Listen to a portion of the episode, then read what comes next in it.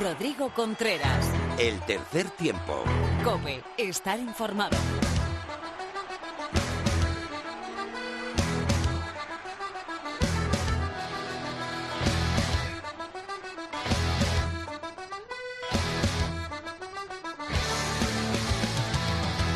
Hola, ¿qué tal? Bienvenido a una nueva entrega, bienvenida a una nueva entrega del tercer tiempo en la cadena COPE. Este es tu programa Val en la radio.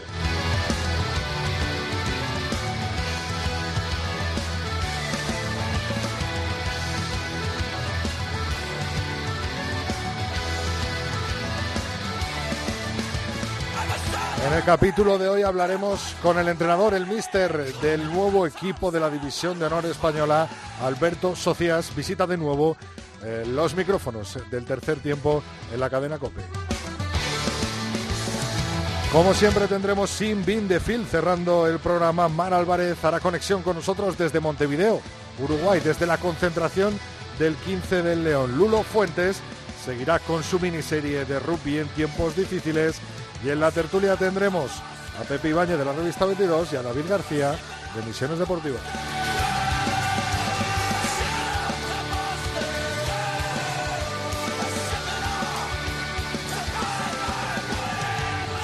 Antes de arrancar con toda la actualidad oval, te recuerdo que estamos en Tres Tiempo Cope con número, nuestra cuenta de Twitter, nuestra cuenta de Facebook es Tercer Tiempo Cope y nuestro mail eltercertiempo@cope.es. En la técnica, José Colchero, Víctor Catalina y José Hernández. Así que, chicos, empezamos cuando queráis.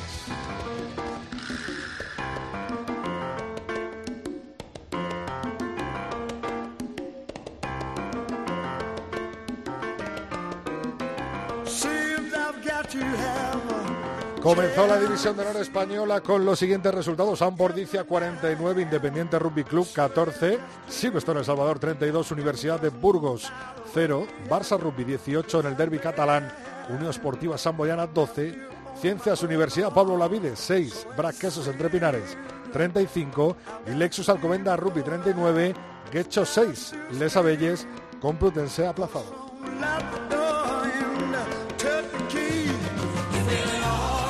Este fin de semana tendremos la jornada 2 con los siguientes emparejamientos. Independiente Rugby Club, Lexus Alcobendas Rugby, Universidad de Burgos, San Bordicia, Unión Esportiva Santboiana, Silvestre en El Salvador, Braquesos Entrepinares, Barça Rugby, Complutense Cisneros, Ciencias, Universidad Pablo de Olavide y Getxo Rugby, Les Abelles. Tras los encuentros de la primera jornada, el Ampordicia lidera la tabla con 5 puntos, los mismos que Lexus Alcobendas Rugby, Silvestre en El Salvador y Braquesos Entrepinares. La cierran Independiente Rugby Club, Getxo Rugby Club, Universidad de Burgos y Ciencias Universidad Pablo de Olavide con 0 puntos.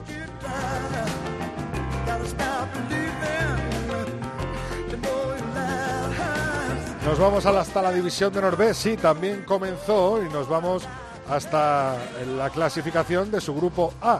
La comanda el Vizcaya Guernica con 5 puntos, los mismos que el Veravera. Cierran la tabla Eibar Rugby y Gastedi con 0 puntos.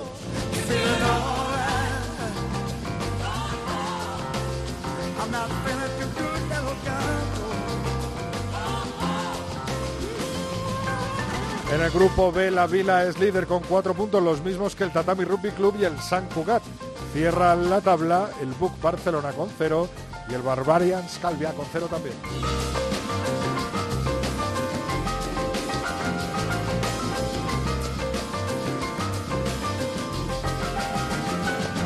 Y en el grupo C, Industriales Rugby es primero con 5 puntos. Se cierra la tabla en solitario el Marbella Rugby Club con 0 y el CAR Coanda Sevilla con 0.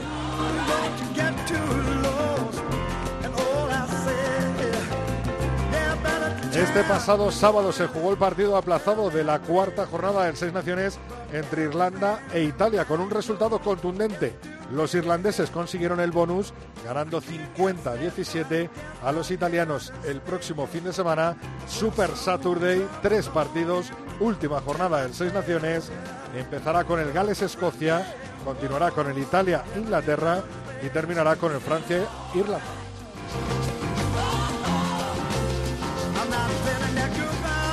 Nos vamos hasta la Liga Francesa, el top 14, lo lidera el Stade Toulousain con 18 puntos en 6 jornadas. Clermont es segundo con los mismos puntos en 5, lo mismo que el Stade Rochelet, cierra la tabla en La Gem con un punto en 6 jornadas.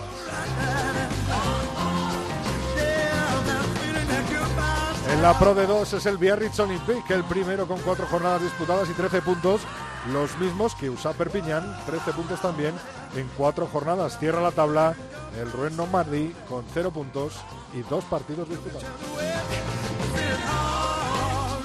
Para rematar nuestro repaso internacional nos vamos hasta la Guinness Pro 14. El Leinster es líder con 15 puntos en la conferencia A, que cierra el Cebre. Cardiff Blues es primero en la conferencia B con 9 puntos, conferencia que cierra Benetton con 1 punto. Tras la magia de Víctor Catalina nos vamos a toda la actualidad del rugby femenino con Lorena López.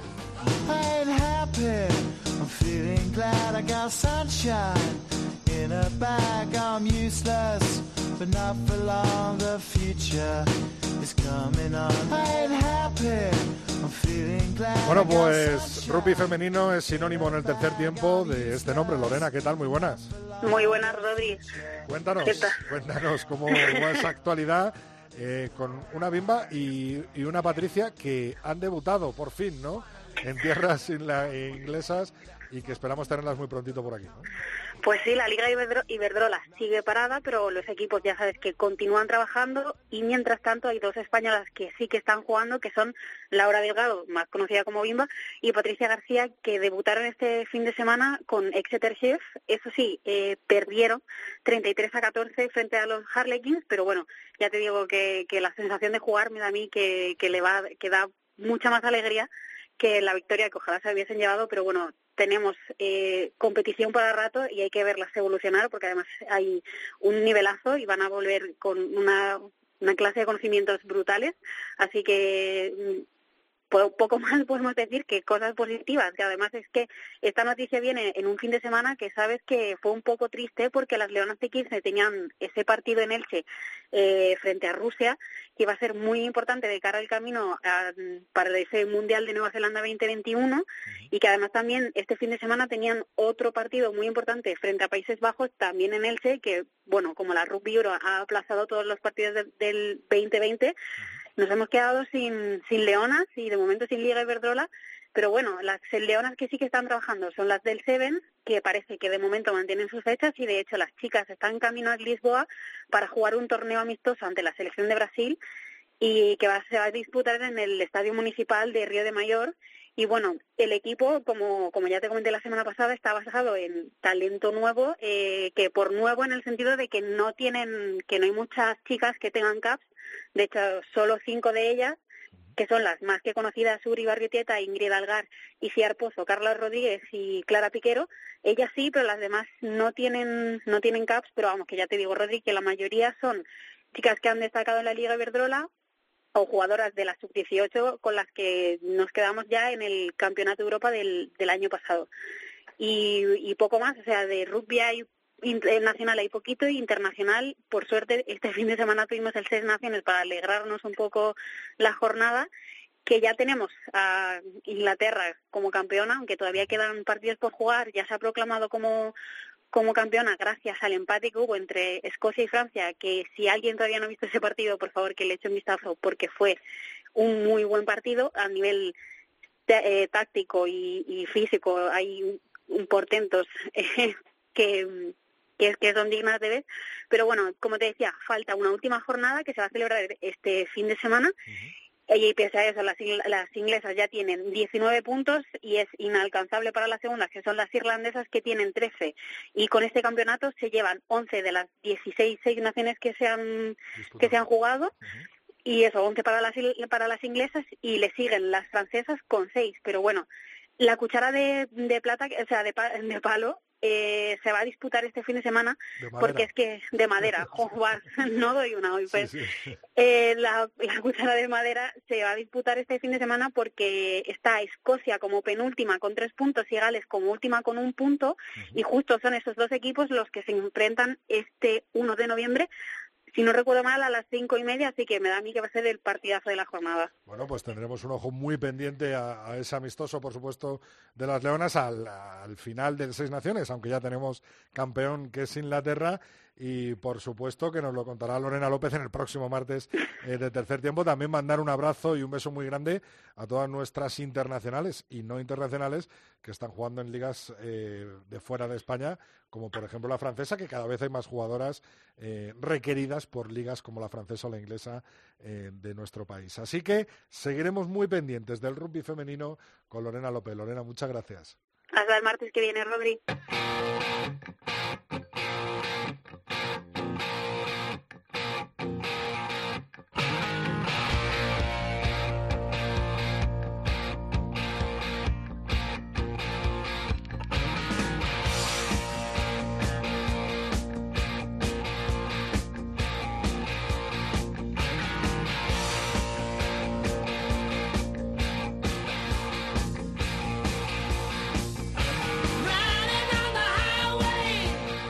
Bueno, pues tenemos protagonista del día, protagonista del fin de semana y protagonista de la división de honor en nuestro rugby. El último equipo en conformar esa división de honor que empezaba este mismo fin de semana son los valencianos de Les Abelles por la victoria in extremis en el último minuto, podríamos decir, contra los vascos de Hernani. 12-13 fue el resultado y Les Abelles, 10 años después, es nuevo equipo de la división de honor. Tengo con nosotros a un viejo conocido que ya ha estado en más de una ocasión por aquí por el Tercer Tiempo, Alberto Socías. Bienvenido, enhorabuena por ese ascenso. Hola, ¿qué tal? Muchas gracias. Me imagino que contento, ¿no? Lo siguiente, ¿no? Muy contento, porque yo creo que la temporada pasada el equipo sí que trabajó bien y hizo una buena liga, ¿no? Y nos quedó jugar esa promoción de ascenso, que al final nos dejó a todos un poco así, con un mal sabor de boca. Y este giro inesperado que hemos tenido aquí en 8 o 9 días, pues nos ha dado la oportunidad de poder intentarlo.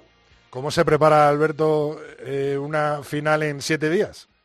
Yo creo que ha sido lo mejor de este arranque de temporada, con diferencia. Teníamos una temporada muy condicionada por el coronavirus y una vez que nos enteramos que teníamos esta posibilidad, diseñamos una semana muy intensa, controlando mucho las cargas, pero con mucha carga teórica también, entrenamientos por la mañana, por la tarde, y hubo una respuesta de los jugadores y de todo lo que rodea y a los jugadores, pues la directiva del club, entrenadores, la masa social también, todo el mundo centrado en que teníamos una final, una ocasión única, y la verdad es que teníamos un objetivo claro, y era que pasara lo que pasara el domingo, teníamos que salir reforzados de esta semana, ¿no? Y al final, si teníamos el premio de ganar el partido, pues el objetivo sería doble. Disteis un poco la sorpresa, ¿no? Por lo menos nosotros aquí hicimos una porra y hubo poca gente que apostara por Les Abelles. Es verdad que Hernani, bueno, venía de más competición en División de Honor que vosotros. Un partido, yo digo siempre que las finales se ganan, ¿no? No se juegan ni bien ni mal, sino que se ganan, ¿no? Un partido un poco tosco, ¿no? Pues yo creo que el favorito indiscutible era el Hernani. Sí. Yo creo que el Hernani, incluso después de que ganáramos nosotros, se puede ver que es mejor equipo. Y es verdad que nosotros trabajamos mucho esta semana para tener una oportunidad en el partido. Y esa oportunidad llegó, y la verdad es que tuvimos suerte también de poder aprovecharla. Sí, sí, qué bueno. Me imagino que ahora cambiará el planning totalmente de la temporada, ¿o vais a seguir un poco con lo que teníais pensado? Es que ni hemos celebrado el ascenso, nos hemos puesto manos a la obra. La verdad es que estamos muy, muy contentos, pero hay una euforia contenida porque hay mucha responsabilidad, ¿no? Y es verdad que lleva 10 años el club persiguiendo este ascenso y los últimos años ya tenían un plan, ¿no? De si se consigue podríamos empezar así. Por fin ha llegado. Entonces nos hemos puesto todos manos a la obra, ¿no? La verdad es que hay que felicitar a Les Abelles, no por esta oportunidad que ha tenido así un poco rocambolesca, sino por los años que lleva ahí, en primer nivel, intentando tener siempre una oportunidad, y al final, si estás tantos años en primera fila, siendo aspirante para el ascenso, pues llegan estas ocasiones y el poder haberlo aprovechado pone en marcha toda una maquinaria que por fin, con mucha ilusión, están los directivos manos a la obra. Así que muy contentos. Escuchábamos a ACDC para presentar al míster de Les Abelles, el rock y ACDC presente, ¿no? En las concentraciones, me ha contado un pajarito. La verdad es que de eso no opino yo. La verdad es que he desconectado tanto de los gustos musicales de los chicos que no opino. O sea, me parece bien. Yo creo que siempre y cuando se consigan los objetivos que marcamos los entrenadores y que se entrene y se aproveche cada minuto con la intensidad máxima, yo les permito a ellos que lo lleven con la alegría y con la fiesta y el buen ambiente que quieran ellos, vamos, así que yo en eso no opino. Os espera un año duro por delante, porque es verdad que hay cierta diferencia, ¿no?, entre los equipos de vuestra liga, que podíamos decir, ¿no?, para este próximo año, sin contar lógicamente la pandemia del coronavirus, y los equipos de arriba, ¿no?, muy fuertes, equipos como el Brac, como Alcobendas, como el Chami, y me imagino que centraréis el tiro en esos equipos más o menos con la que la tenéis que jugar para manteneros en División de Honor, ¿no? Totalmente de acuerdo. Hay un salto muy, muy grande de División de Honor B a División de Honor A, muy, muy grande. Yo sé que algún año habrá que poner solución, ¿no? Hay alguna fórmula demasiado precipitada que entiendo que no todo el mundo esté de acuerdo, ¿no? Pero al final se debe trabajar para que la distancia, el salto no sea tan grande entre una categoría y otra. Y ahora nos encontramos con ese problema nosotros. Tenemos que construir un proyecto, un grupo, que la base va a ser estos jugadores que han conseguido el ascenso, está claro, pero tenemos que reforzarnos. Yo ahora miro el calendario y anima y motiva muchísimo, porque es una realidad muy bonita y nuestros rivales son para nosotros todos finales, ¿no? Entonces yo no sería capaz ni de decirte qué partidos son los que podríamos anotar a por este vamos. Vamos a ir a por cada minuto, no a por cada partido, a por cada minuto que podamos jugar contra todos los rivales que tenemos. Bueno, pues buena decisión, ¿no? Y sobre todo apuntar ahí. Te quería preguntar, como ex seleccionador nacional de Seven, ¿cómo ves a los Leones del 15 y del Seven a día de hoy? Bueno, la verdad es que da gusto, ¿eh? Yo he disfrutado mucho. Una vez que ya no eres seleccionador, te transformas en un seguidor, un espectador, un incondicional, ¿no? Un aficionado más que está ahí. Y la verdad es que el paso por los Juegos Olímpicos, hablando ahora del Seven en particular, y cómo han competido en las series mundiales, da gusto, ¿eh? Y el 15 español ha marcado un camino que en todo momento está apuntando muy, muy alto. Y empezamos a sentirnos tristes o descontentos cuando no ganamos a Georgia, cuando no ganamos a Rumanía. Eso es un salto de calidad enorme que tenemos que valorar todos. Hace muy poco teníamos claro que íbamos a perder y había que ver por cuánto perdíamos contra estos rivales. Hemos dado un salto muy grande en general, ¿no? Y apuntamos muy alto, y eso yo creo que es muy buena noticia. Pues la verdad es que sí, desearte toda la suerte del mundo, volverte a transmitir la enhorabuena desde el Tercer Tiempo COPE, Alberto, y la verdad es que, bueno, pues un partido que yo creo que no se te va a olvidar en la vida, ¿no? Contra Hernani, y con un Les Abelles que lleva haciendo muy buen trabajo durante estos años atrás, y que esperemos que poquito a poco pues se vaya creciendo un poco, como decías tú, ¿no? Del 15 de León. Antes de despedirte, Alberto, quería preguntarte por los nuevos talentos. ¿Hay futuro en el rugby español? Estos chavales de 20 años, de 23, de 25, que cada vez vemos y vamos a ver, sobre todo en esta División de Honor de este año, de esta temporada, ¿van a poder tirar del carro y van a subir el nivel de la selección española ahora mismo? Hombre, yo creo que ese debe ser uno de los objetivos, ¿eh? Una vez que las selecciones nacionales apuntan tan alto, ahora tiene que haber cada vez más jugadores que se hayan formado en nuestras escuelas y en nuestras ligas. Ese es el siguiente paso, yo creo, ¿no? Entonces yo creo que hay que apostar por esta juventud, ¿no? Y así nos sentiremos, yo creo que incluso más identificados con las selecciones cuando lo vemos en la tele, ¿no? Yo creo que ese es el camino. Vamos, yo apuesto por la juventud y que hay talento de sobra, ya lo creo que sí. Alberto Socías, un placer volver a tenerte en el Tercer Tiempo. Hablamos y te seguimos de cerca, ahora con Les Abelles en División de Honor. Gracias. Muchas gracias. Un abrazo.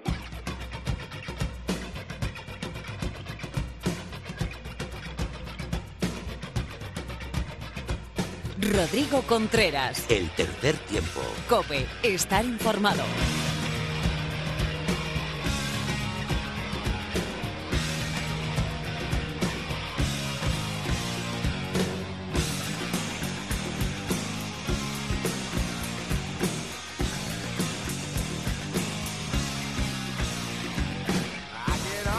Bueno, pues tiempo de tertulia en el Tercer Tiempo. Recibimos, yo creo que al tipo que lo acertó casi todo en la pasada tertulia, David García, en Misiones Deportivas. Muy buenas, David.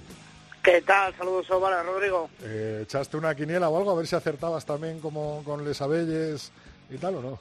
No, no, que va, no hice ni una mísera apuesta este fin de semana. Siempre que suelo jugar a algo, pero este fin de semana ni eso. Pepe Ibáñez, director de la revista 22, muy buena, Pepe. Muy buena, no iba a tener todos los vicios, ¿no? Que al menos no apueste. Fíjate si será para la apuesta que me ha tocado con Pepe, o sea, claro, ni con esas doy. Claro, claro, pero hoy que venías crecido, David, y digo, bueno, hoy tendrás tus minutos de gloria, ¿no? Al final sorprendió a Les Abelles, bueno, el propio Alberto Socías me ha confirmado que eran muy favoritos Hernani, que es mejor equipo Hernani, pero las finales es lo que tiene, ¿no, David?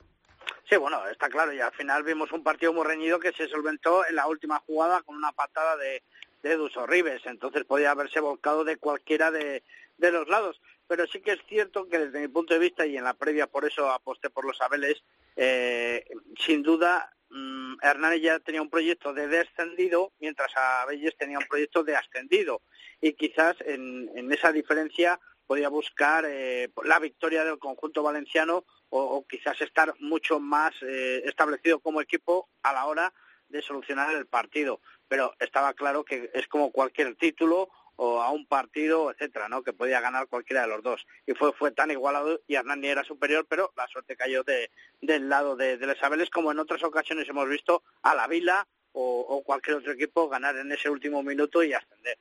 Pepe, va a costar, ¿no?, a Les Abelles y a los equipos que estén por abajo viajar a campos como el Pepe Rojo, como Alcobendas, ¿no?, como Las Terrazas. La verdad es que hay un salto ahí de calidad total, ¿no? Sí, la verdad es que es muy buena radiografía lo que dice. El partido, pese a que fuese una final y la climatología no acompañase, fue muy malo. También marcado porque ninguno quería perder, pero fue una final dura de masticar, de todas maneras.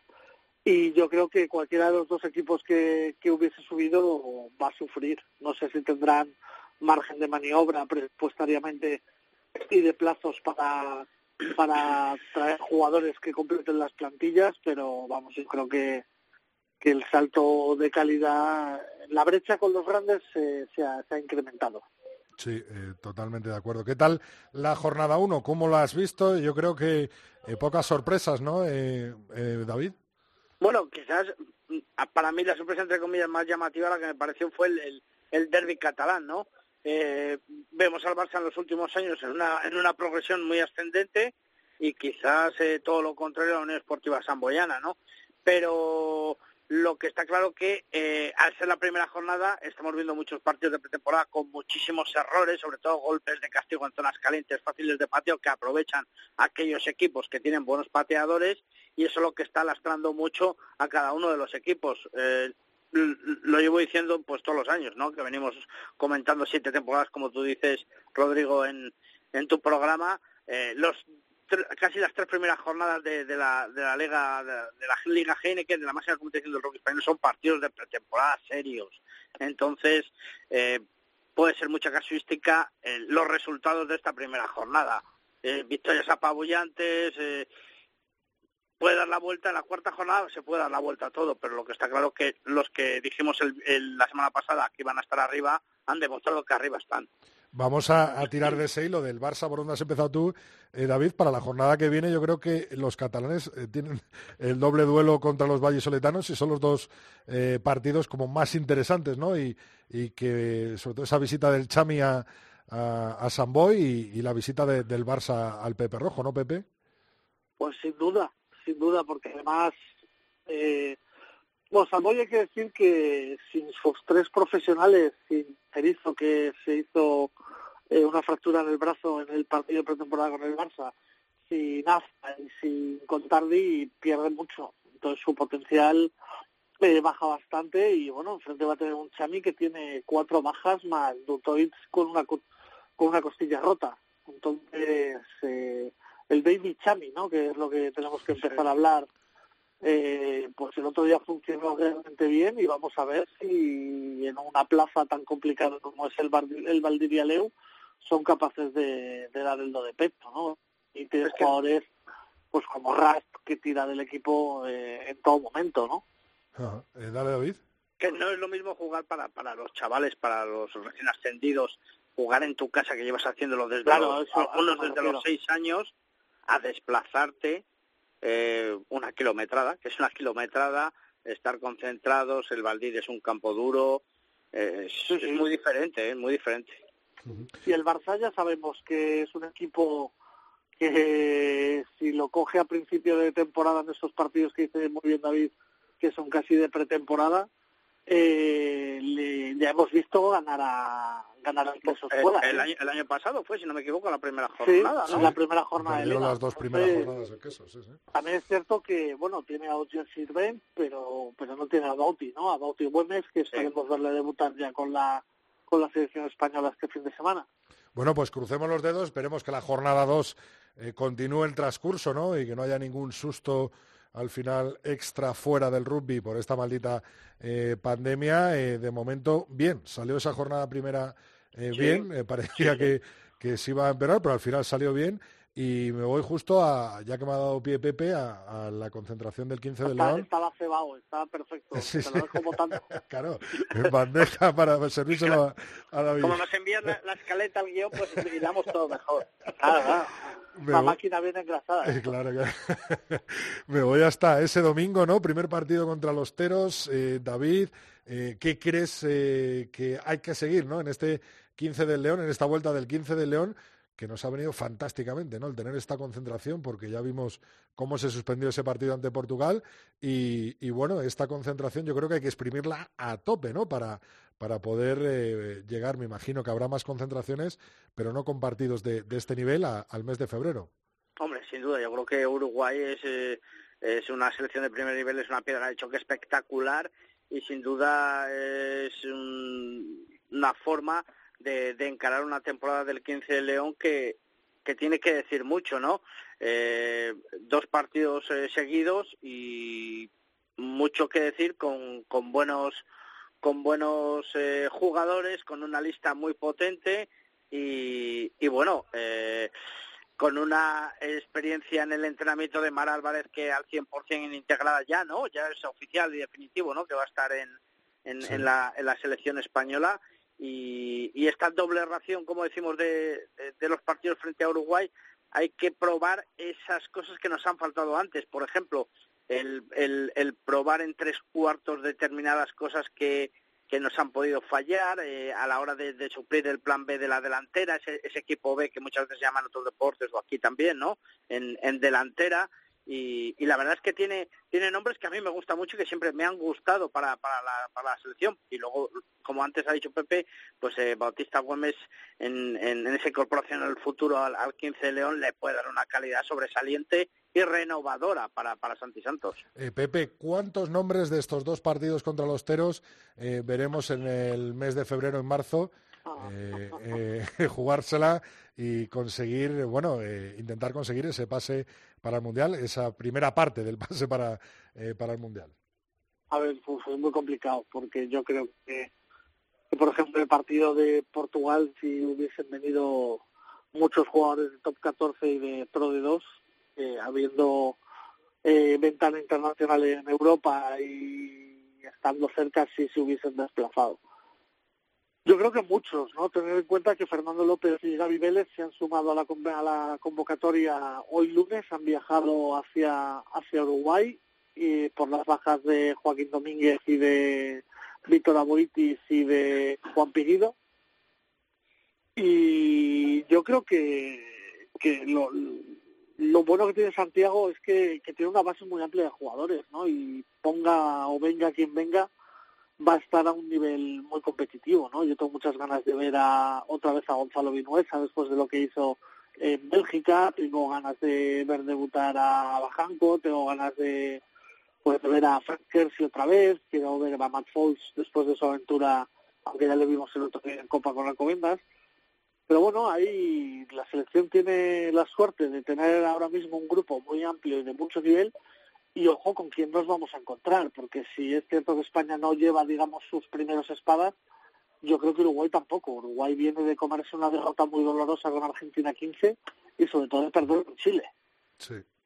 Entonces, y a eso le unes que están muy picados de la derrota de nuestra última visita pues va a haber un cóctel ahí un poco explosivo, ¿no? Sí, yo creo que tendrán ganas, ¿no?, de demostrar, sobre todo esa también, esa última derrota ante Chile, pues les habrá picado y escocido el orgullo, sí, ¿no? Totalmente. Son puntos en el ranking de World Rugby. Eso es.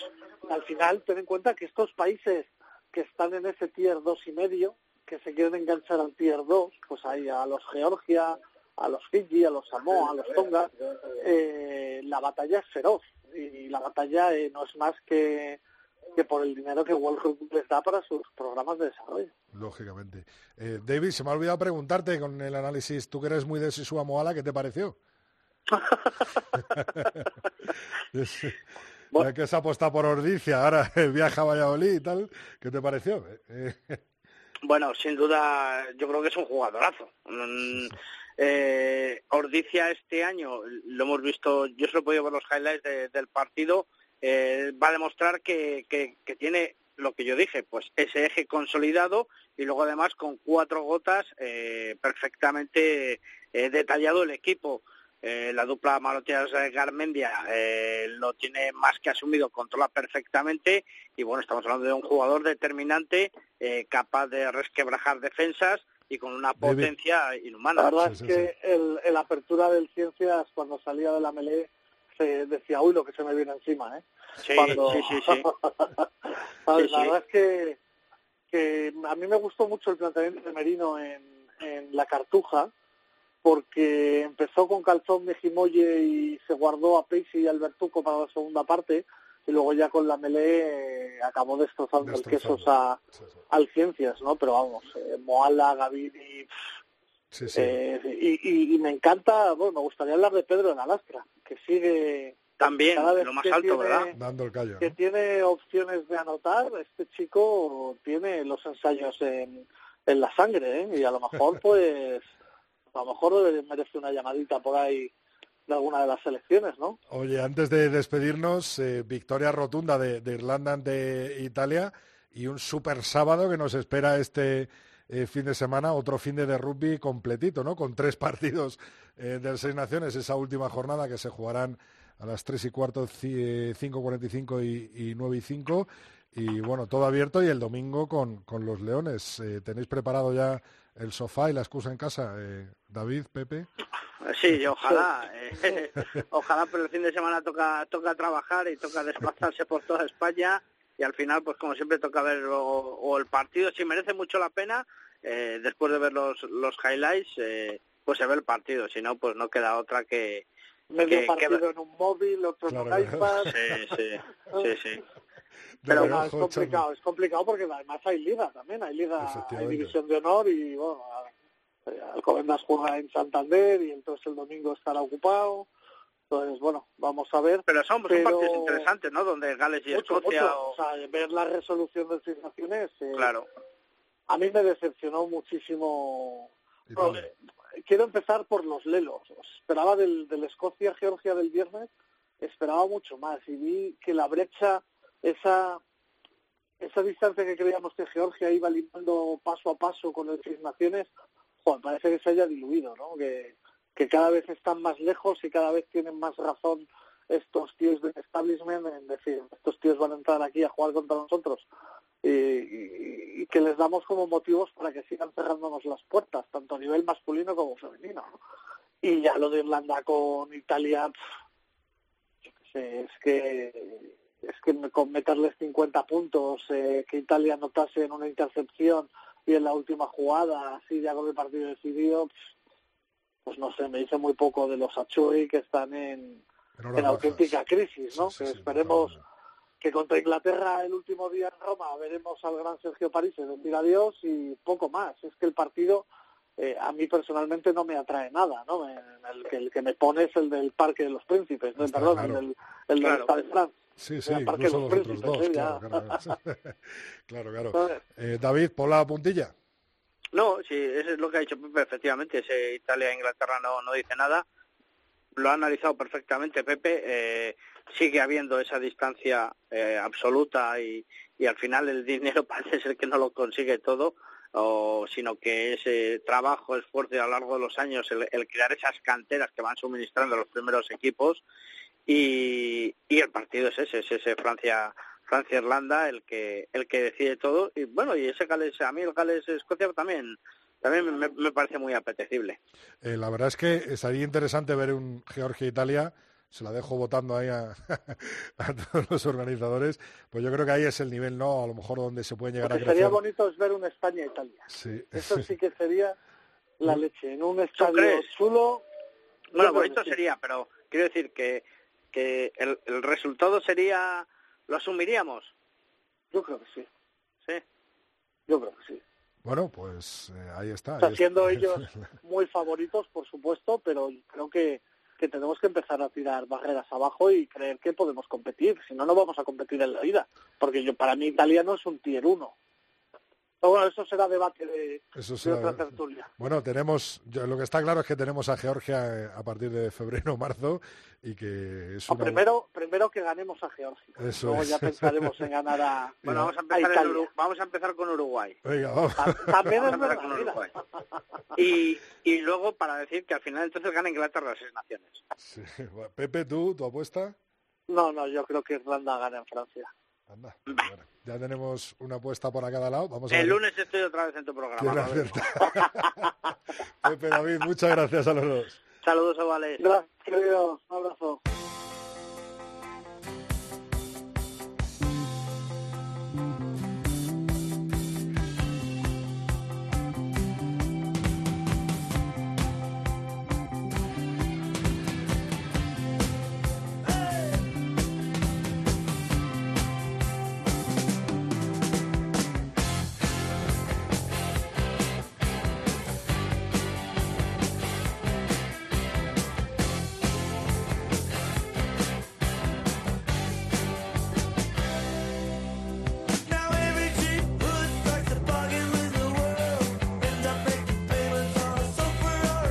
Bueno, pues tiempo de rugby en tiempos difíciles, segunda parte con Luis Fuentes. Te quejarás, Lulo, ¿cómo te recibo? Claro, soy, ¿no? Claro. No es lejano, pero me parece de estos colores, ¿no? Claro, el tercer ya, ¿cómo me conoces? No tengo secretos para... Tengo secretos para ti. Ya, no te pides pillas ahí.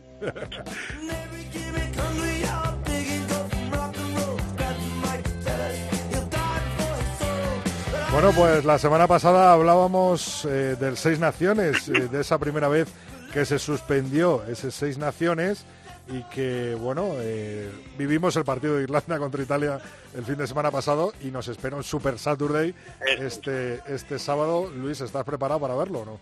Pues sí, hay ganas, ¿no? El partido de Irlanda fue relativamente plácido, se estuvo un poco en línea de lo que esperábamos y con ese bonus Irlanda pues llegamos al Super Saturday con las espadas en todo lo alto, sobre todo al último partido, al de Francia, ¿no? Que parece que va a ser ahí...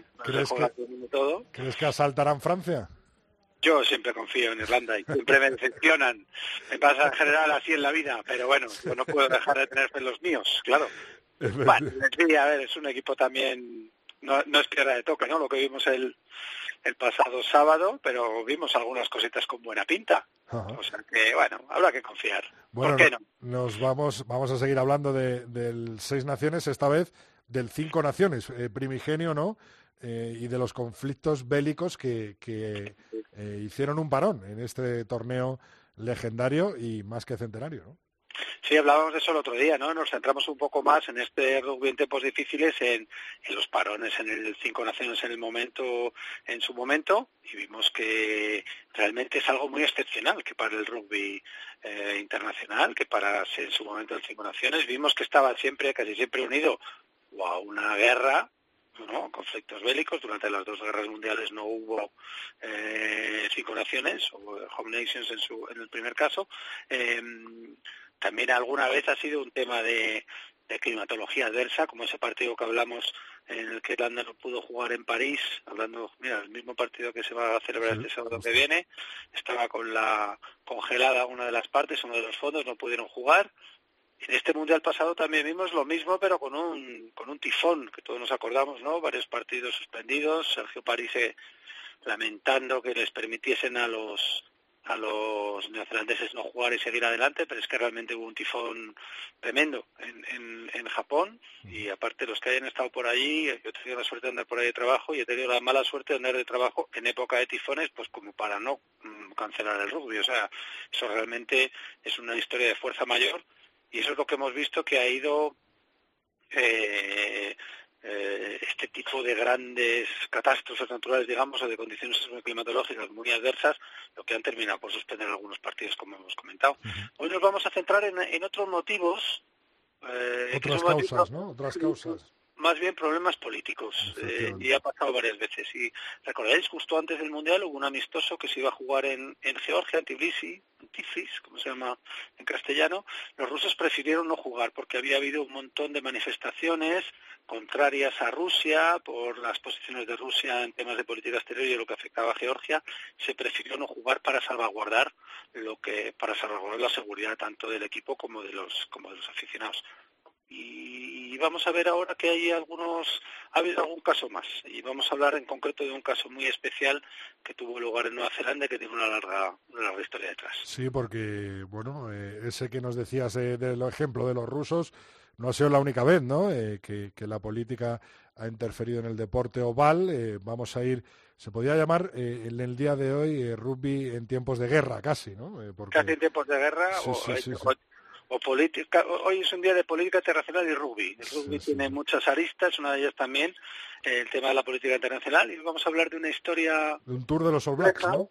Exacto, que es la relación entre los All Blacks y los Springboks, la relación entre Nueva Zelanda y Sudáfrica como países, y cómo eso ha afectado a la que es la mayor rivalidad de rugby del sur. Hay quien dice que es la mayor rivalidad de rugby del mundo. Los neozelandeses siempre han mirado a los sudafricanos, y los sudafricanos a los neozelandeses, como las dos mayores potencias, y realmente consideraban que ellos se jugaban ganando a uno, se convertían en el mejor equipo del mundo, y vemos cómo esa relación entre ellos se va contaminando, digamos, por temas políticos relacionados directamente con el régimen del apartheid. Esto acaba, ya sabemos, en el año 95 con esa Copa del Mundo en Sudáfrica, y con ese momento histórico en el que Mandela, el primer presidente negro, con la camiseta de los Springboks, del equipo tradicional de los blancos, entrega la Copa a un capitán blanco después de haber ganado precisamente a los neozelandeses. Parece realmente el guión de una película, y se hizo una película que hizo Clint Eastwood, un libro estupendo que se llama Invictus, y hoy vamos a hablar un poquito de eso, porque también entre unas cosas y otras, la relación entre ambos equipos a nivel rugby pues ha estado muy mediatizada por el tema política, y esto termina en un momento dado con la suspensión de algún partido, que es por lo que queremos comentarlo, lo metemos en este capítulo, y tiene en el centro de la polémica un régimen político del que todos hemos hablado, claro, el apartheid, que tanto aparece en la historia del rugby. Este régimen que es, bueno, a finales de los años 40, principios de los 50 es cuando empiezan a aparecer las leyes que confirman el régimen del apartheid. Empieza a haber ya las primeras protestas muy pronto. De hecho, Sudáfrica no participa en los Juegos de Tokio del 64 por temas de que el Comité Olímpico Internacional lo excluye. Es decir, era algo que ya el mundo del deporte había tomado partido en el mundo del apartheid. Y esto tiene un efecto muy, muy particular con Nueva Zelanda. Y el tour ese que nos referíamos, justo un año después claro, de este no a los Juegos Olímpicos, en el 65, Nueva Zelanda dice que no está el tema, ¿no?, para presentarse allí, ¿no? Es que en el 65 lo que hacen hay un tour en el 65 que se juega sin mayor problema, y a partir de ahí dicen los sudafricanos que a partir de ahí ellos no van a permitir jugadores que no sean blancos cuando vayan a jugar a Sudáfrica. Digamos que no solamente ellos toman la determinación de que haya jugadores blancos en su equipo, sino que dicen cómo tienen que jugar los equipos de otros países, algo que empieza a sentar un poco mal por ahí fuera. De hecho, empieza a haber una presión social bastante fuerte en Nueva Zelanda, por supuesto. ¿Por qué? Por el tema de los maoríes, que es, digamos, la columna vertebral del equipo de rugby, el pueblo que estaba originariamente en Nueva Zelanda cuando llegaron los europeos, muy ligado al rugby, con muchísima importancia en el rugby. Los All Blacks hacen la haka, que es una danza maorí, y esto pega muy fuerte, digamos, en el imaginario colectivo neozelandés, como para no tomar carta en el asunto. de una gira de los Vox que estaba prevista para el 67 se cancela precisamente por presión popular. Uh-huh. En el 70 hay previsto otra gira por Sudáfrica y ahí dicen los sudafricanos, bueno, que vengan los maorís porque los vamos a considerar blancos honoríficos. Y esto que desde Sudáfrica se tomó como un gesto de generosidad, parece que es un poco la gota que colma el vaso. Sí. En 73 se vuelve a cancelar otro tour para que no jueguen y llegamos al tour en cuestión, que es el del 81. 81 que enfrentó a la sociedad neozelandesa, ¿no? Claro, ahí es donde se vienen un poco ya esos enfrentamientos de una generación con otra. Los neozelandeses más mayores, que habían luchado en la guerra mundial del mismo lado que los sudafricanos, tenían una cierta nostalgia y tenían una sensación de manga más ancha hacia el régimen sudafricano, pensaban que no había que mezclar deporte con política, y la gente más joven, en el 81, que ya viene con mucha mili, digamos, de enfrentamientos también políticos y sociales en otros países desde Vietnam en los años 70, se empiezan a enfrentar y se empieza a boicotear ese tour. Y ese tour se convierte en batalla campal tras batalla campal, partido tras partido, hasta el punto de que hay uno que se tiene que suspender. Es un partido que se juega en Hamilton, se tiene que suspender, y es un buen ejemplo de cómo la política entre dos países que en principio pues tampoco le va ni fu ni fa al otro, sí. El tema racial obviamente está en el centro de lo que es la sociedad neozelandesa y esa gira en principio festiva, estamos hablando del deporte nacional de los dos países, el enfrentamiento clásico del sur, algo que todo el mundo esperaba por ser una cosa muy bonita de vivir y muy divertida, se convierte en una guerra prácticamente abierta, civil. Hablamos aquí también, de acuérdate, de los Cavaliers, ese equipo... Eso te iba a decir, ahí es donde entran en juego esos Cavaliers, ¿no? Exacto, van en el 86 y ahí ya quiebran completamente la sociedad neozelandesa, hasta el punto que cuando empieza el Mundial del 87, que acuérdate que lo vemos también cuando hablamos de Kirwan, la gente está totalmente en contra prácticamente del equipo del rugby, como la gente se ha desengañado, ya no es lo que era, esto es una cosa que políticamente nos ha defraudado, y el primer partido está el estadio, en la ceremonia inaugural, el estadio medio vacío. Sí. ¿Qué pasa? Que ahí tenemos a Kirwan, que mete un ensayo de estos históricos, que sale corriendo, que se hace un campo entero, corriendo y tirando contrapiés, y ahí la gente vuelve a recuperar lo que realmente es el rugby, y la cosa cambia ya definitivamente en el año 95, con ese gesto, con ese símbolo tan increíble, ¿no? Sí. Exactamente, con Mandela entregando la copa a un capitán blanco, después de haber felicitado a todos los maorís, de haber tenido unas palabras muy simpáticas además para Jonah Lomu, ya cambia el rugby a profesional y se acabó lo que se daba. Es un cambio muy importante, que es interesante conocer toda esta mili que lleva detrás, porque realmente ese sí que fue rugby en tiempos difíciles. Lo decía también Wayne Shelford en un partido, decía, yo estaba en contra del régimen sudafricano, pero hombre, la oportunidad era jugar contra Sudáfrica, es el partido que has soñado jugar desde pequeño, claro, en una gira Sudáfrica es lo que has soñado desde pequeño, sí. Entonces, situaciones complejas que manejaron con bastante, yo creo, elegancia, sí. Y una situación muy difícil, lo manejaron bastante bien al final los nacionales. No todo ha sido controvertido, ¿no?, en el rugby sudafricano. No. Querías hablarnos también de esa primera gira de los Springboks en territorios británicos, ¿no? Eso se produce en 1906, sí. Y lo curioso es que a la gira van sudafricanos de origen británico y origen neerlandés, los africanos, que se habían enfrentado en una guerra 3 años antes. Había habido la Segunda Guerra de los Boers. Además hay una historia muy curiosa ahí. Deportan a muchos neerlandeses, a muchos africanos fuera de Sudáfrica, a campos de concentración, que empezaban a existir los campos de concentración. Cuando se quedan un poco sin espacio en Sudáfrica donde mandarlos, empiezan a mandarlos a territorios del Imperio Británico, a Sri Lanka, los envían a la India, los envían a algunas islas, y al final acaban unos en Portugal. Dice que en Portugal, hay quien dice que en Portugal el primer balón de rugby que se vio lo trajeron esta gente, fueron los que estaban... Los africanos prisioneros, ¿no? Exactamente, los prisioneros de guerra africanos los que empezaron a jugar, y hay quien dice que el rugby portugués, que tantas alegrías ha dado a los portugueses y han tenido unos años muy buenos en los que nos han peinado a raya partido tras partido, pues mira, ese origen tan curioso justo después de la guerra de los Boers. Y luego hay otra historia también muy bonita relacionada con... En la Segunda Guerra Mundial, ¿no? Exacto, con campos de concentración. En un campo de concentración en Bulwer, unos cuantos sudafricanos que estaban ahí, que habían estado en la guerra del norte de África, no se habían hecho prisioneros en Libia, que se hicieron su propio equipo de rugby, cosieron unas camisetas verdes con unos uniformes de unos rusos que habían encontrado por ahí tirados, se bordaron un Springbok y jugaron una especie de mundial oficioso, un poco como ese del que hablamos el otro día de la Primera Guerra Mundial. Sí.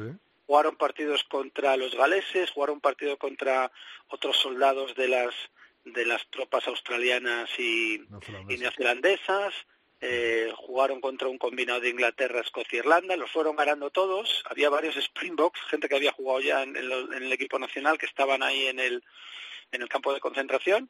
Y la Federación Sudafricana conserva 3 de esas camisetas, que si busquéis por internet las fotos son increíbles porque están hechas de harapos prácticamente. Estaban en el campo de concentración de Alemania, claro, lógicamente. Vamos a ver cómo despedimos hoy, Lulo, estos tiempos difíciles para el rugby, y si seguimos con ese homenaje a los músicos caídos. Vamos a intentarlo.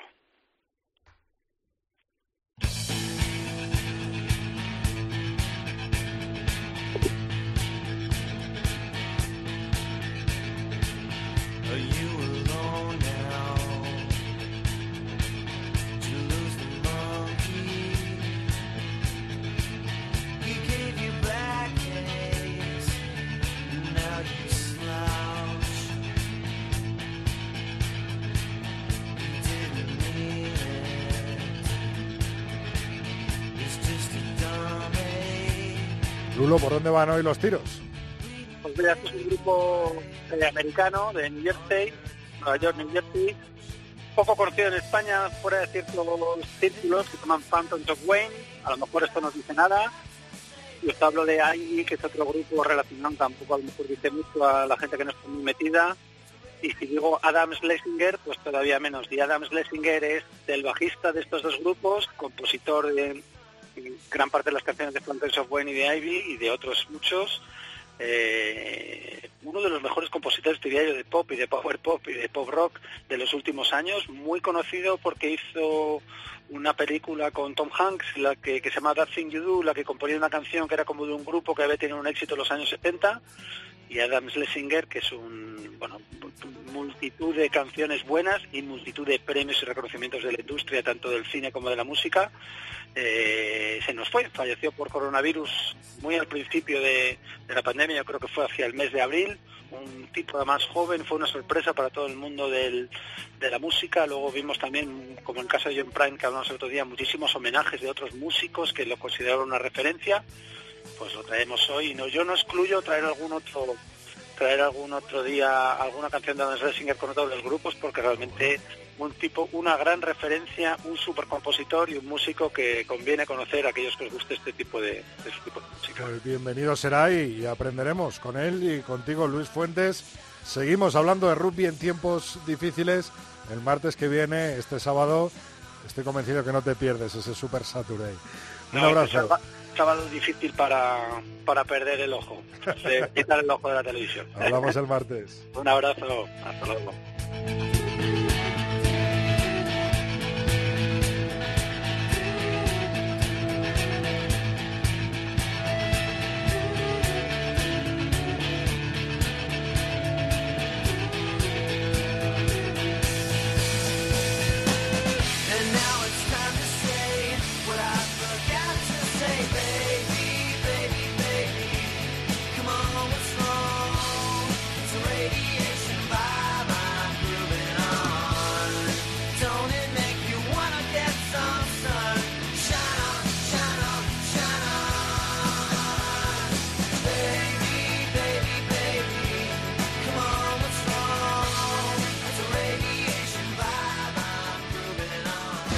Rodrigo Contreras.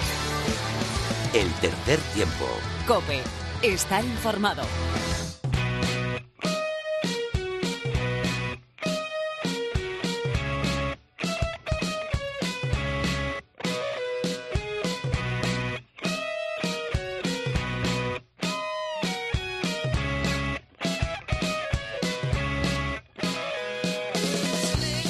Bueno, pues nos vamos hasta Montevideo, en Uruguay. Allí está el 15 del León desde hace unos días preparando sus dos próximos enfrentamientos ante los Teros, ante el 15 del Rugby Uruguay. Y por supuesto que tenemos, como en cada programa del tercer tiempo, con nosotros a Mar Álvarez. Muy buenas, Mar, ¿qué tal?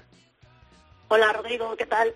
Pues bien, deseando que nos cuentes qué tal se está allí, qué tal se está adaptando el 15 de León para esos dos próximos encuentros, el día 1 y el día 6 de noviembre, que nos medirán ante un equipo mundialista y muy potente. ¿Qué tal ahí? Bueno, yo las imágenes que he visto es que os han puesto un gimnasio móvil, con lo que tienes que estar contenta, ¿no? Sí, tenemos un gimnasio al aire libre, que la verdad nos da mucho juego porque puedes ver, enfrente tienes el campo y puedes ver lo que están haciendo el otro grupo y bueno, pues está bien y la temperatura nos permite estar ahí. Así que bueno, sí, es muy, muy buena opción. Y nada, primero tenemos que, así que no nos estamos mezclando con nadie y tenemos una zona solo para nosotros y en la que solo nos podemos... podemos pasar. Sí, Mar, que ¿sí? se entrecorta un poquito. Mira a ver si te puedes mover un pelín. Estabas diciendo que tenéis una zona solo para vosotros en la que no salís de ahí, sí, ¿no? Eso es, y que hay otra zona del hotel donde no podemos pasar para no porque hay otros clientes. Entonces, nosotros estamos solo como en un área que es la que da al campo, bueno, es un campo de fútbol que hemos convertido en un campo de rugby con pilas y conos. Entonces, bueno, pues llegamos el viernes por la mañana, después de un vuelo de 12 horas y, bueno, bastante largo y incómodo. Y nada, entonces el viernes solo hicimos sesiones de estiramientos, piscina, un poco para quitarnos el avión y ver vídeos. Y luego sábado, domingo... hemos trabajado así progresivamente. Nosotros le ponemos color a los días, para cada color está asociado a una intensidad y a unas métricas que buscamos en cada entrenamiento. Entonces el sábado fue amarillo, el domingo fue naranja y hoy ha sido rojo. Y bueno, estamos en la mitad del día de hoy. Hemos hecho el entrenamiento más intenso, que ha sido por la mañana, y ahora por la tarde van a trabajar melee mientras los tres cuartos hacen gimnasio. Y luego cuando los tres cuartos vayan al campo, que van a preparar contraataques y cosas así, pues los delanteros irán al gimnasio. Eso hemos podido ver estos días, ¿no? Desde que habéis llegado el viernes, un poco se ha trabajado con los grupos separados, ¿no? No, el grupo trabaja junto porque todos dimos negativo. Ajá. No, pero digo delanteros y tres cuartos, me refiero a trabajo cada uno específico. De cada... Sí. Hay un entreno que hacemos todos juntos y luego dos entrenos que hacen separados, uh-huh, que hacen por unidades, sí. Uh-huh. Sí, sí. Oye, estamos... Marc, te quería preguntar, ¿qué tal allí es la climatología? ¿Puede influir en esos dos compromisos del 15 de León? Bueno, en esta zona donde estamos, que está un poco en las afueras de Montevideo, pero creo que será así en todo Montevideo, hace buena temperatura, pero hoy, por ejemplo, hace mucho viento. Y ayer cayó un poco de agua, no mucho, pero bueno, no hace calor, ¿eh? En ningún momento ha hecho calor, uh-huh, tipo primavera. Sí. Bueno, el viento me imagino que será menos que el de aquel partido de Georgia, ¿te acuerdas, no? De Georgia, sí, sí, sí. Y bueno, me imagino que están todos al completo, ¿están enteros todos los jugadores? Sí, están perfectos todos. Con Joel Merkel hicimos un día así de adaptación, porque no estábamos seguros, pero ya está entrenando con normalidad. Ajá.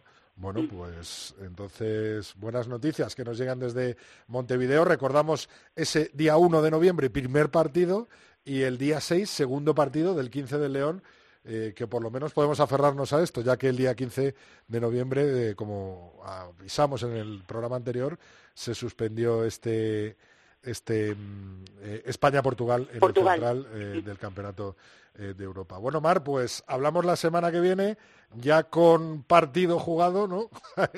y sobre todo para comentar, ¿no? ¿Qué tal ha ido ese partido? Me imagino que habrá cambios, ¿no? De Santi y todo el staff haréis probaturas ahora en estos dos partidos, ¿no? De un partido a otro. Bueno, todavía tenemos tiempo, como nos queda una semana para el partido, para ver cómo se va desenvolviendo este grupo. Y bueno, pues no. Bueno, Mar, que se ha cortado ya al final justo. Nada, decirte que esto al final es lo que nos has venido diciendo, programas anteriores, que es lo necesario para el 15 de León y sobre todo de cara a ese mes de febrero que crucemos los dedos y que todo salga bien para jugárnosla de nuevo en un pase al Mundial y que todo salga muy bien y que en esa primera ronda, el 15 de León, salga con muchos puntos. Mar, un abrazo desde aquí y toda la fuerza del mundo. Un abrazo. Adiós.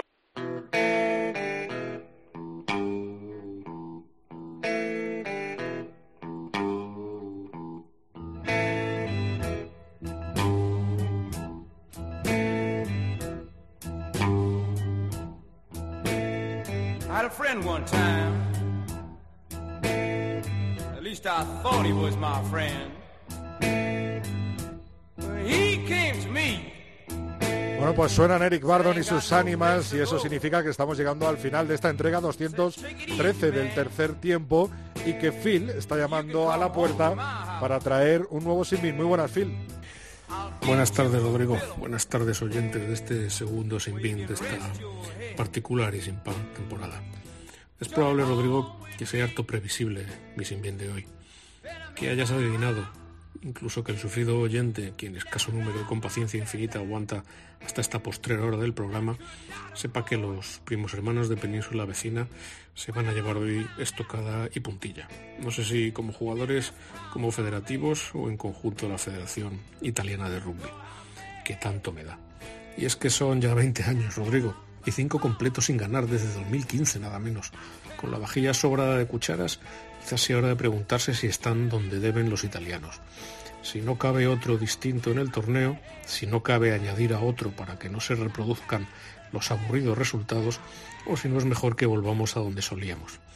Ya entiendo que es difícil, que los balances mandan y que esto es cosa del Consejo de Administración de una mercantil que decide soberanamente, a la que me parece que el deporte le importa en tanto que producto, y a la que el respeto que los italianos se deben a sí mismos y a nuestro deporte le parece algo adjetivo y sin duda folclórico. Pero es que son 20 años, me repito sorprendido.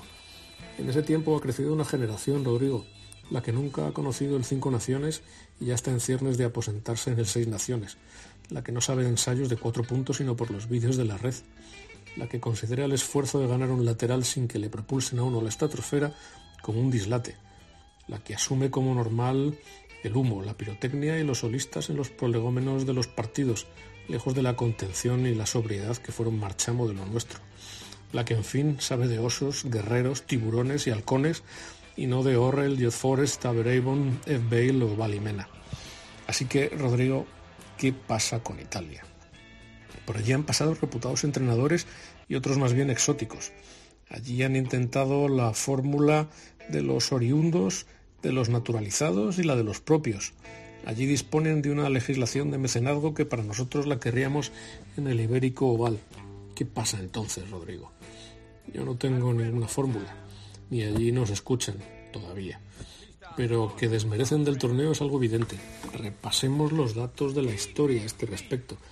A Francia le costó 13 años ganar un torneo saecuo desde su reingreso en el torneo tras la Segunda Guerra Mundial, pero es que antes ya iba ganando partidos, como en la primera etapa de su participación, entre 1910 y su expulsión por asuntos de castañas y numerario en 1931, cuando su federación empezó a ponerse en contacto con las de sus vecinos, la nuestra, la española y la catalana, la rumana, la alemana y la checa, por ejemplo, para no quedarse sin ámbito de influencia. Así que, Rodrigo, esto de la bisoñez es una excusa que ya no se cree nadie, porque no hay tal bisoñez ya. Así que está condenada Italia a vagar en el limbo, en ese primer círculo del infierno del autor que normalizó el toscano como lengua de cultura en aquella península, porque el descenso a los círculos sucesivos del Dante condenaría a los italianos a la lucha feroz con Georgia, el coaliciente, y a penar entre romanos, portugueses y españoles, si es que el maldito engendro vírico que conocemos ya también no devuelve a estos países al rugby de los años 50. Decía Rodrigo con cierta jocundia un antiguo mediomelé escoto, a quien he tratado alguna vez en los aledaños de Murrayfield o del viejo Hans Park, que los italianos deben ser expulsados y se debe incorporar al torneo a los Springboks. Me lo tomo como una broma, pero nunca se sabe en los tiempos que corren en la Federación Internacional. El problema es serio, Rodrigo, porque a los aficionados contumaces nos hace jugar con cierto desdén cada partido de Italia, y en el otro extremo a los inversores les produce un cierto desmayo que el producto se devalúe con el juego de unos feroces italianos que se golpean y gesticulan en la interpretación de su himno, pero que en los partidos caen una y otra vez sin contemplaciones. Mala solución, Rodrigo, mal augurio para ellos y para este formato del torneo de las 6 naciones. Cerremos hoy, Rodrigo, con Dante, para variar en el romance que se hizo italiano. Lasciate, Rodrigo, ogni speranza. Hasta la próxima, querido. Bueno, pues en el siguiente Sin Bin del tercer tiempo nos vemos.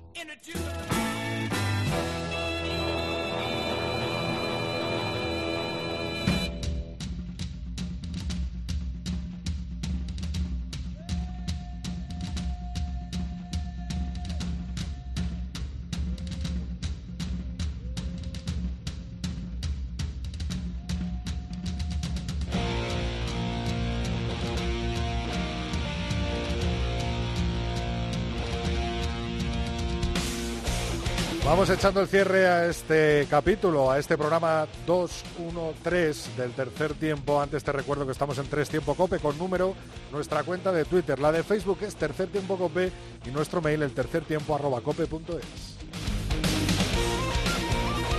Esta semana nos habéis estado escribiendo muchos mensajes con los que estoy muy agradecido y que me da muchas fuerzas para continuar con todo el equipazo del tercer tiempo, siguiendo cada martes, ofreciéndote pues toda la actualidad del rugby nacional e internacional. Pepe Carrascosa nos decía: qué buena noticia me habéis dado en iVox, vuelve el tercer tiempo de Rodrigo Contreras, Felipe, Pepe Ibáñez, Mar, etcétera, etcétera. Los atascos con el podcast así no serán lo mismo. Josete nos decía: se echaba en falta el espacio del tercer tiempo COPE y el mejor rugby con R Contreras FM, a pesar de las difíciles circunstancias actuales, mucho rugby. Y Santiago Sáenz, nuestro compañero, nos decía: un buen análisis de la final de Copa del Rey de rugby y más cosas en el regreso de Rodrigo Contreras y el tercer tiempo COPE. Muchas gracias a todos, seguimos al pie del cañón, seguimos empujando en la melé del rugby, por supuesto, cada martes en el tercer tiempo. Y no me quiero despedir sin darte una sorpresa. No te he comentado nada porque quería que la descubrieras al final de este tercer tiempo 213. Y es que hoy inauguramos una nueva sección, se llama La Firma del tercer tiempo, y para inaugurarla, nada más y nada menos que Mario Barandarián, director deportivo del Braquesos Entrepinares. Esta firma pondrá el punto y final a cada programa en el tercer tiempo. Mario, todo tuyo, el estreno de La Firma del tercer tiempo. Hola, Rodri.